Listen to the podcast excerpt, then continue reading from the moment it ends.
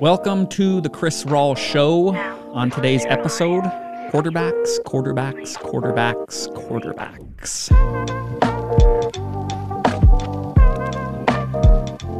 Saying one quarterback won a game over the other is recounting history.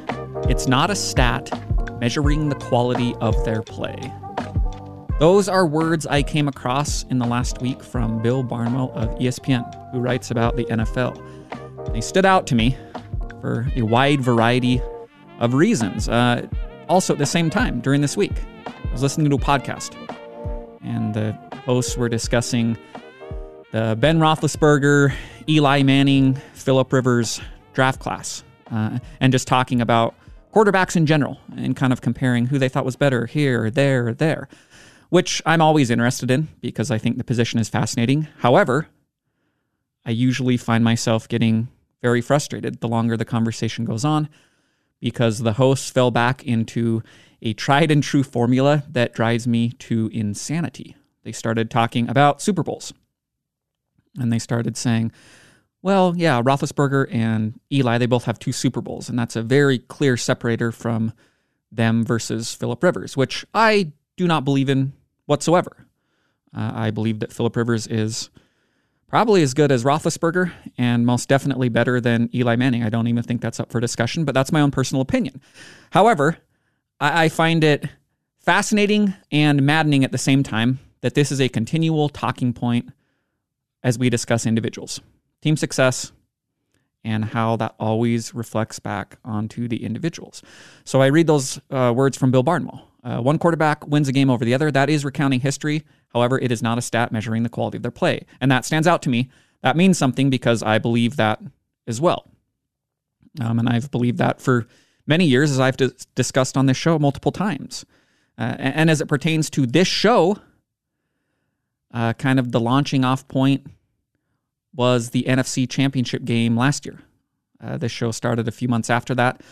And that's one of the games that just was fresh on my mind because the Packers had lost and Aaron Rodgers had played really well and came up short again. And it just seemed like it was another chapter in a book that never ends. Uh, Aaron Rodgers playing well, Packers coming up short as a team, and then everybody pissing on Rodgers for that. So this game occurs, which I've talked about many times, so I won't dive in super deep. But as I think about this podcast I was listening to, and I think about what Barnwell's saying within this article that I'm reading, and I'm thinking about the NFC Championship game, and I'm going, yeah, I mean, it checks all the boxes. Rodgers throws for 350 yards in that game. He throws three touchdowns. His one turnover was an interception that had blatant pass interference on it that was uncalled. Um, and he, I mean, he was the sole reason that Green Bay had even a chance. Uh, on the opposite side of the ball, Tom Brady, he gifted the Packers three second half interceptions that allowed them to hang around and be in position to try to win it at the end, which they came up short. So, who wins the game? The Buccaneers. And what is the prevailing narrative coming out of that? It's Tom Brady beats Aaron Rodgers. It's Tom Brady is greater than Aaron Rodgers. Here's another obvious example because he's the ultimate winner and his team beat Aaron Rodgers' team.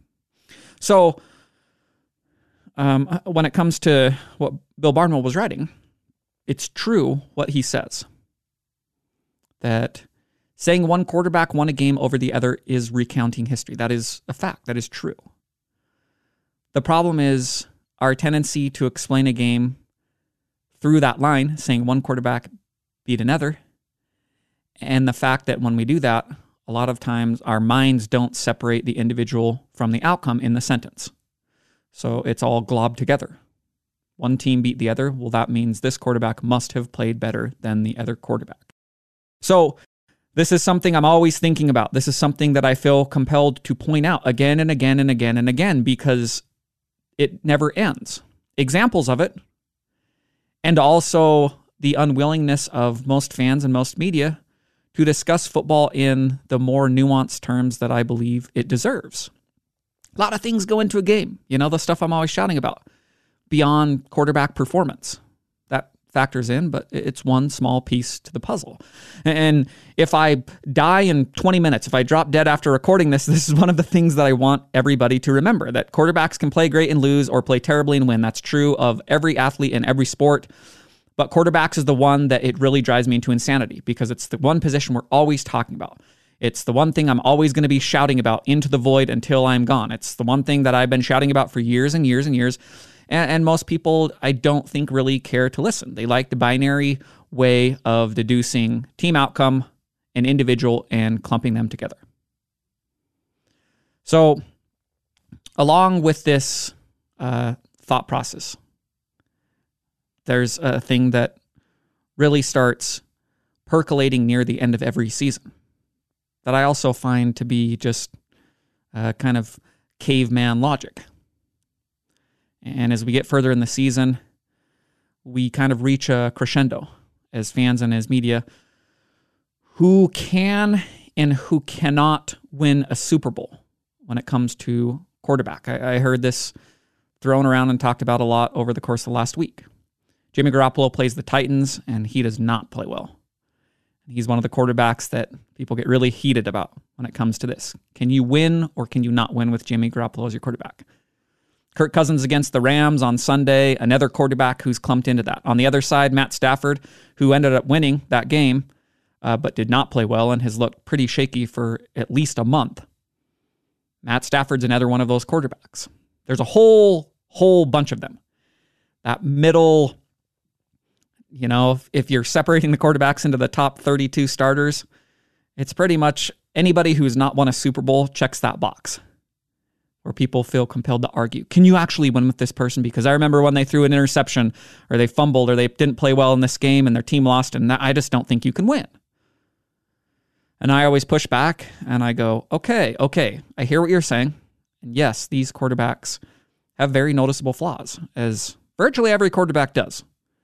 That's not, you know, two in the history of football or one.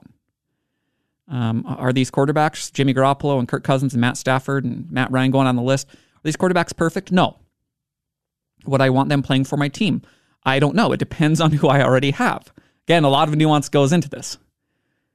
Um, however, when you're asking the question, can you win with them under center? That's where I always say, well, yes, you can. It is harder than if you have Aaron Rodgers under center, or Tom Brady, or Josh Allen, or Justin Herbert, or that small select group of quarterbacks that I believe are uh, the best. But you can still win with them. Again, it will be harder. And they will do dumb things that will make you want to smash your television and just lose your mind, but you can still win with them. You know, uh, we, we can look back within the last 20 years and remember Nick Foles won a Super Bowl. Eli Manning won a Super Bowl. Two Super Bowls, actually. Brad Johnson won a Super Bowl. Joe Flacco won a Super Bowl. Uh, these are all quarterbacks that are not, in the grand scheme of NFL quarterbacks, very talented when held to that standard. And they have all won Super Bowls. Would it have been easier for those teams if Aaron Rodgers had been playing for them? Yes, probably. But the point is, you can still win with them. So I mentioned the podcast that I'm listening to, and it kind of it, it kickstarted this whole conversation in my mind because they're talking about Ben Roethlisberger, who I've talked about some on this show this year, but I've talked about a lot just in conversations with my friends in life because for whatever reason, I'm betting on the Steelers every week, and it's the worst experience. And Roethlisberger is on death's door in quarterbacking terms. He just is. It is my least favorite experience of the entire week to sit and lay money on the Steelers and then try to stomach four quarters of Roethlisberger duffing balls into the turf and waddling around the field and just doing maddening things that I can't fully explain. I feel like I need to drink a whole bottle of Pepto Bismol just to get through this experience. It's horrible. And I keep doing it. I keep doing it. Okay. So each week I'm screaming at the TV and I'm going, the time has come. You just got to get out of here. You just gotta you gotta go retire. Your time is up. It was up years ago, but for whatever reason, I can't quit betting this team, and so you really need to leave to save me from myself. Okay. So these hosts of the podcast, they're talking about Roethlisberger and just how poorly he's played this season, but also his career in a larger context, which is very illustrious and decorated because Roethlisberger, he's been one of the best quarterbacks of his generation. And so once we get into that discussion, which I do find to be interesting and fascinating, and worthy of having when you're trying to separate quarterbacks and individuals and say, who do you actually think is better out of these people? I find that to be interesting. Uh, when we start trying to do that, there's a lot of things that can factor into that, pretty much a million. But one of the things that always enter into the discussion, and in my opinion, takes a very uh, large bite out of it in a way that doesn't measure up with with how I am watching football. Win loss record and Super Bowls. Those are the things that always come in. Which is a small part of it, no doubt, but much smaller for me than most. It's a very small part of individual performance. Because you always have to contextualize. If they won, how much of a contributing factor was this person to the victory? That's always the thing that I'll ask. And so I'm listening to this podcast and they're going, yeah, Roethlisberger, I mean, he's one of the all timers and he has two Super Bowls. That's a thing that they keep going back to. Two Super Bowls, two Super Bowls, two Super Bowls. And I don't want this to sound like I'm knocking on Big Ben because I actually do believe Roethlisberger is one of the best quarterbacks of his generation. However, I find it interesting when stats are just thrown around. Things that did occur. Roethlisberger has won two Super Bowls as the starting quarterback of the Steelers. However, there's always more to the story than just a simple stat that you can hang on and say, well, this is why this quarterback is better than this. Because I go, I remember the first Super Bowl victory for Roethlisberger with the Steelers. It was in the 2005 season. And they made the Super Bowl and they played in February of 2006 against the Seattle Seahawks. And the Steelers beat them by 11 points, 21 to 10. It is probably the most boring and ugly Super Bowl I've watched in my entire life. And I remember that game going, man, Roethlisberger is not playing well. But the Steelers are a good team, and they ended up just kind of suffocating the Seahawks. So I was thinking about that, and I go, I can't remember what his box score was, but I want to go back and look. And so I did.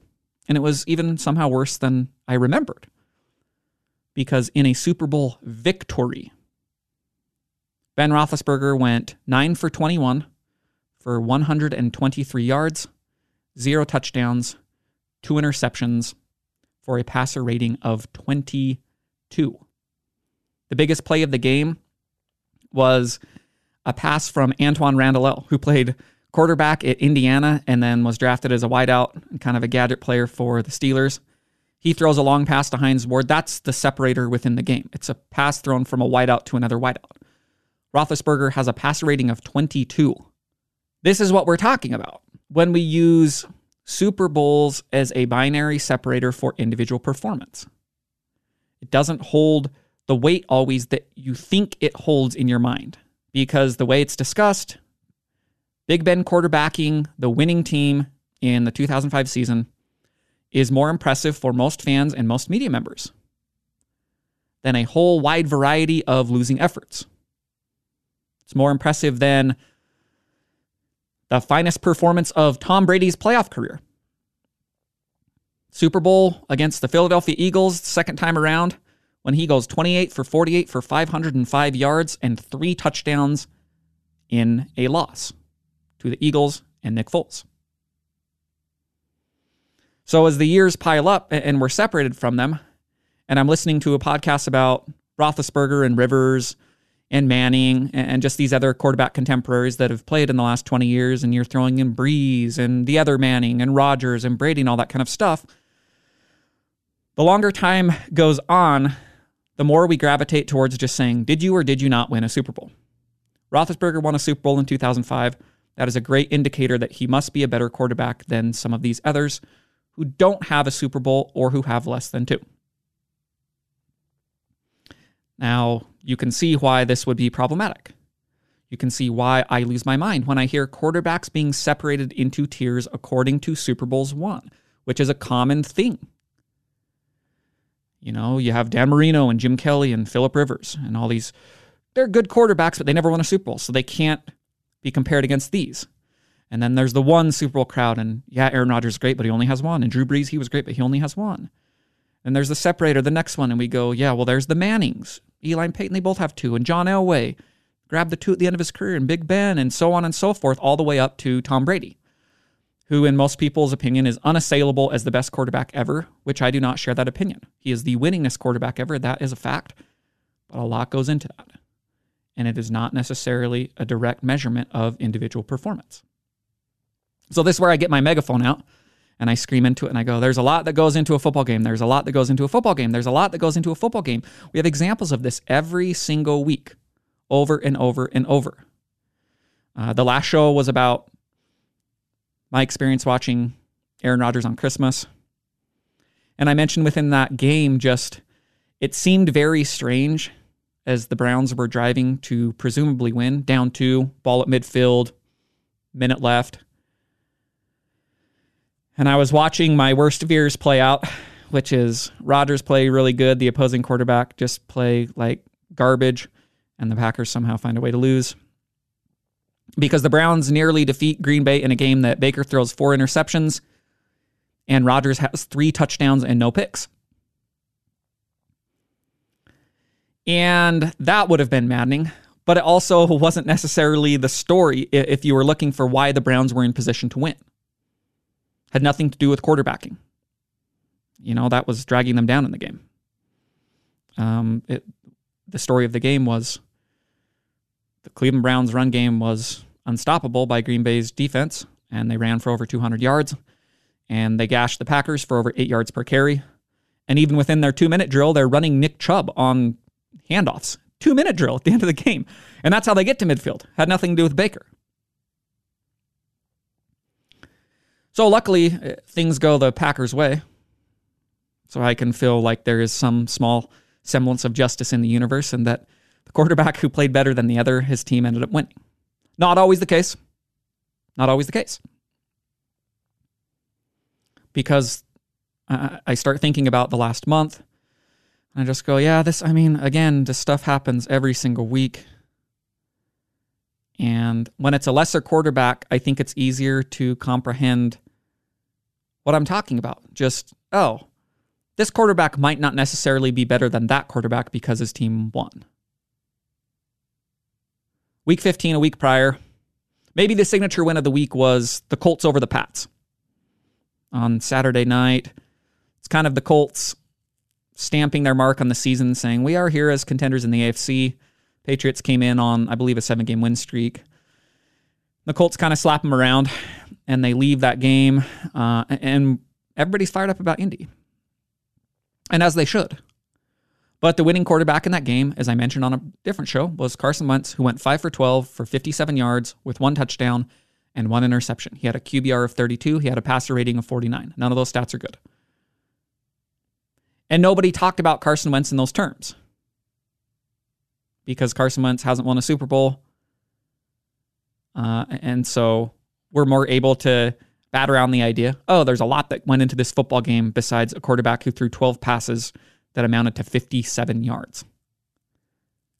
So in that game, we go, oh, yeah, how did, how did this team win? Well, it most assuredly had nothing to do with their quarterback. It had everything to do with the two core tenements of their identity. Jonathan Taylor going nuts in the game, running for a bunch of yards and touchdowns, and their defense forcing a boatload of turnovers. Defense that forces more turnovers than any in football. They did that in that game. The exact formula they've been using to win all these games as the year has gone on. So it's easy to understand when Carson Wentz is the quarterback. It's less easy when Big Ben's the quarterback because we know Big Ben is good at playing quarterback, and yet we retroactively go into the past and say, well, he's won two Super Bowls and he won that Super Bowl against the Seahawks. That's a huge feather in his cap. Maybe that doesn't paint the full story. The same week, week 15, Colts beat the Pats. Sunday night game, the Saints beat the Buccaneers. And if you wanted to describe it in factual terms, you could say Taysom Hill beats Tom Brady. He beat him. Just like Trevor Siemian beat Tom Brady earlier this season in the prior Saints Buccaneers matchup. So both of those things are factual, but it's also very easy for our minds to not take this to the extreme in a way we do many times because nobody hears that sentence and thinks, Taysom Hill is better than Tom Brady. Nobody hears the next sentence and says Trevor Siemian is better than Tom Brady. And yet, when the roles are flipped and Tom Brady throws three picks in an NFC title game and Aaron Rodgers throws 350 yards and three touchdowns and one interception that should not have existed, it's our logical conclusion to say Tom Brady is better than Aaron Rodgers. So Taysom Hill beats Tom Brady. Trevor Siemian beats Tom Brady. It makes sense how absurd our quarterback fascination is when you utter a sentence like that. Because while factual, yes, the Saints beat the Buccaneers 9 0. While factual, Taysom Hill Taysom Hill in that game was what Taysom Hill is.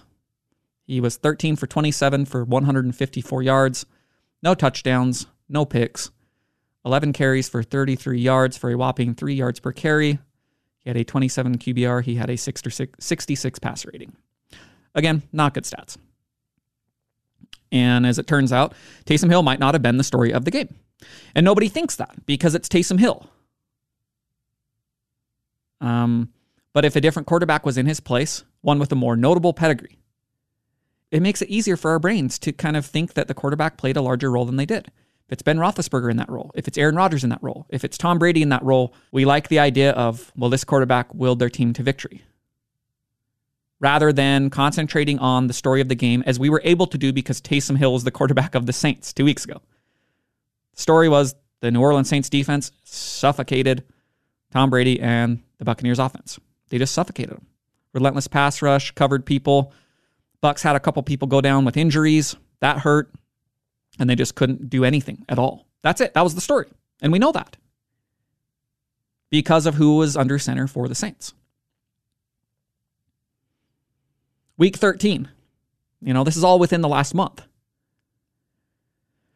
Um, there's the game that I spent some time talking about, so I won't deep dive into it, but the first Patriots Bills game it was just, it's catnip for somebody like me because Mac Jones had to throw three passes in that game. He was two for three for 19 yards, and New England won the game. Mac Jones had a 4.5 QBR. 4.5. That's on a scale of 0 to 100. And this was the peak of the Mac Jones celebration because the Patriots were playing good football, they were winning, and a lot of people associated Mac Jones play with the Patriots winning and said there's no difference. There's no difference here. So, as much as we want to celebrate the Patriots coming out of the woodwork and stringing together a bunch of wins and playing good defense and controlling the ball on offense, we're not going to separate that from Mac Jones' performance. So, we'll praise these equally. And I kind of push back a little bit on that.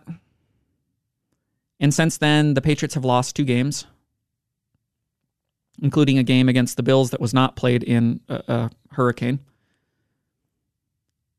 And now things have completely flopped. And everybody thinks Mac Jones is the worst quarterback ever because he didn't really play well against the Colts. He didn't really play well against the Bills. Now, the answer is obviously probably somewhere in the middle of these two extremes, where we were after the first win against Buffalo, where we are present day after the last loss to Buffalo. But do you sense a common thread with how logic is applied to quarterback performance and team success. Same week, Kansas City Chiefs beat the Denver Broncos. This is week 13. It's a Sunday Nighter.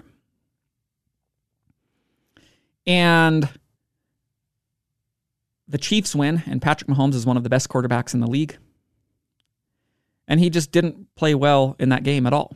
He was 15 for 29, for 184 yards, zero touchdowns, one interception, QBR 42, 57 passer rating. And this will be a, a, win stamped in that column for the Chiefs and for Mahomes as his career goes on. And great, that's cool. But the story of each individual game, it's always somewhat different. Um, Patrick Mahomes, he has rescued the Kansas City defense many, many, many times over the last three years. He has played outstanding in games that Kansas City has ended up losing because their defense has been bad. Now, what's been interesting is, and a little bit strange is to watch the reverse happen multiple times within the last two months as the Chiefs have turned their season around and turned into the odds on favorite in the AFC and the odds on favorite to win the Super Bowl right now in Vegas. It's been interesting to watch this transition because the Chiefs' defense has been spurring that. They've been phenomenal, forcing turnovers every game, going out of their minds, getting pressure. And Mahomes has not necessarily played well for the majority of those two months until recently. And now he started to catch fire against the twice against the Raiders and once against the Chargers. And now that's why we sit here going, ah, the Chiefs look as scary as they've ever looked. But we're just talking about one individual game Chiefs Broncos. It's easy to separate individual performance from team success and say, yeah, it's not a knock on Patrick Mahomes to say he didn't play well in that game. He didn't. But he also had a team around him that was able to strangle the life out of the Broncos. And that's why the Chiefs won that particular game. Now, these are these are all just examples from the last month. But uh, every week you have them if you pay close enough attention. If you watch games and you don't necessarily use a 5-minute first take argument as the basis for your opinion. I think you get a grander sense if you just sit down and watch a full football game. I think you get a sense of everything that goes into it and just, wow, there's a lot of weird things that swing the outcome of a game that you can never encompass in a five minute ESPN talking head argument. That's why it's always going to be who's better, Aaron Rodgers or Tom Brady? Who's better, Ben Roethlisberger or Philip Rivers? Who's better, this person or that person?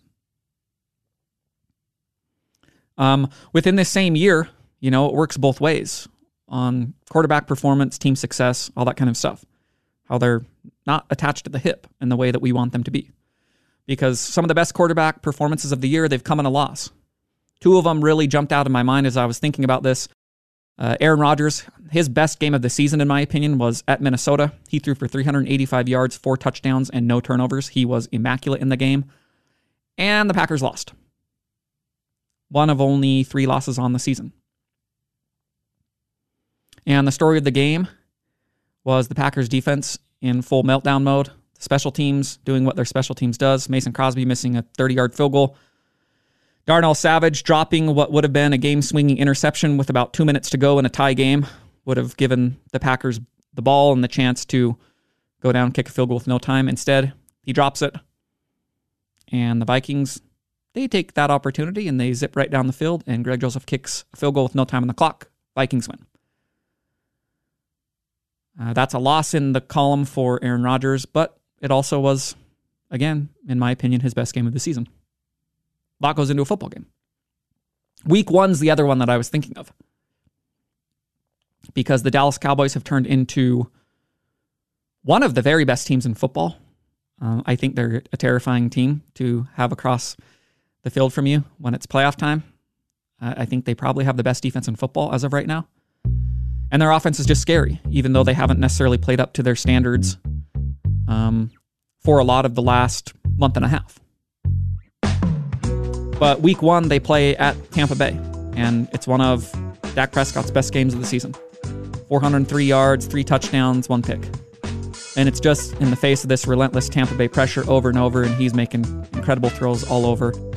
And it comes down to Mike McCarthy kind of botching some late game management, as Mike McCarthy is wont to do. And then Brady zipping down the field on the other end to set up Ryan Succop for a game winning field goal with no time. These are two of the best quarterback performances I've watched this entire season. They both come in a loss.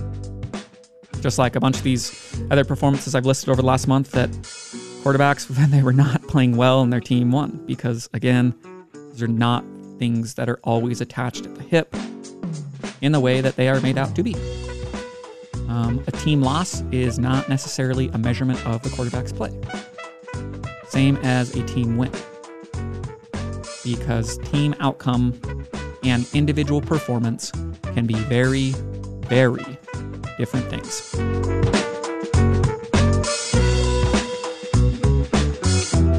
Thank you for listening to Sports with Chris Rawl.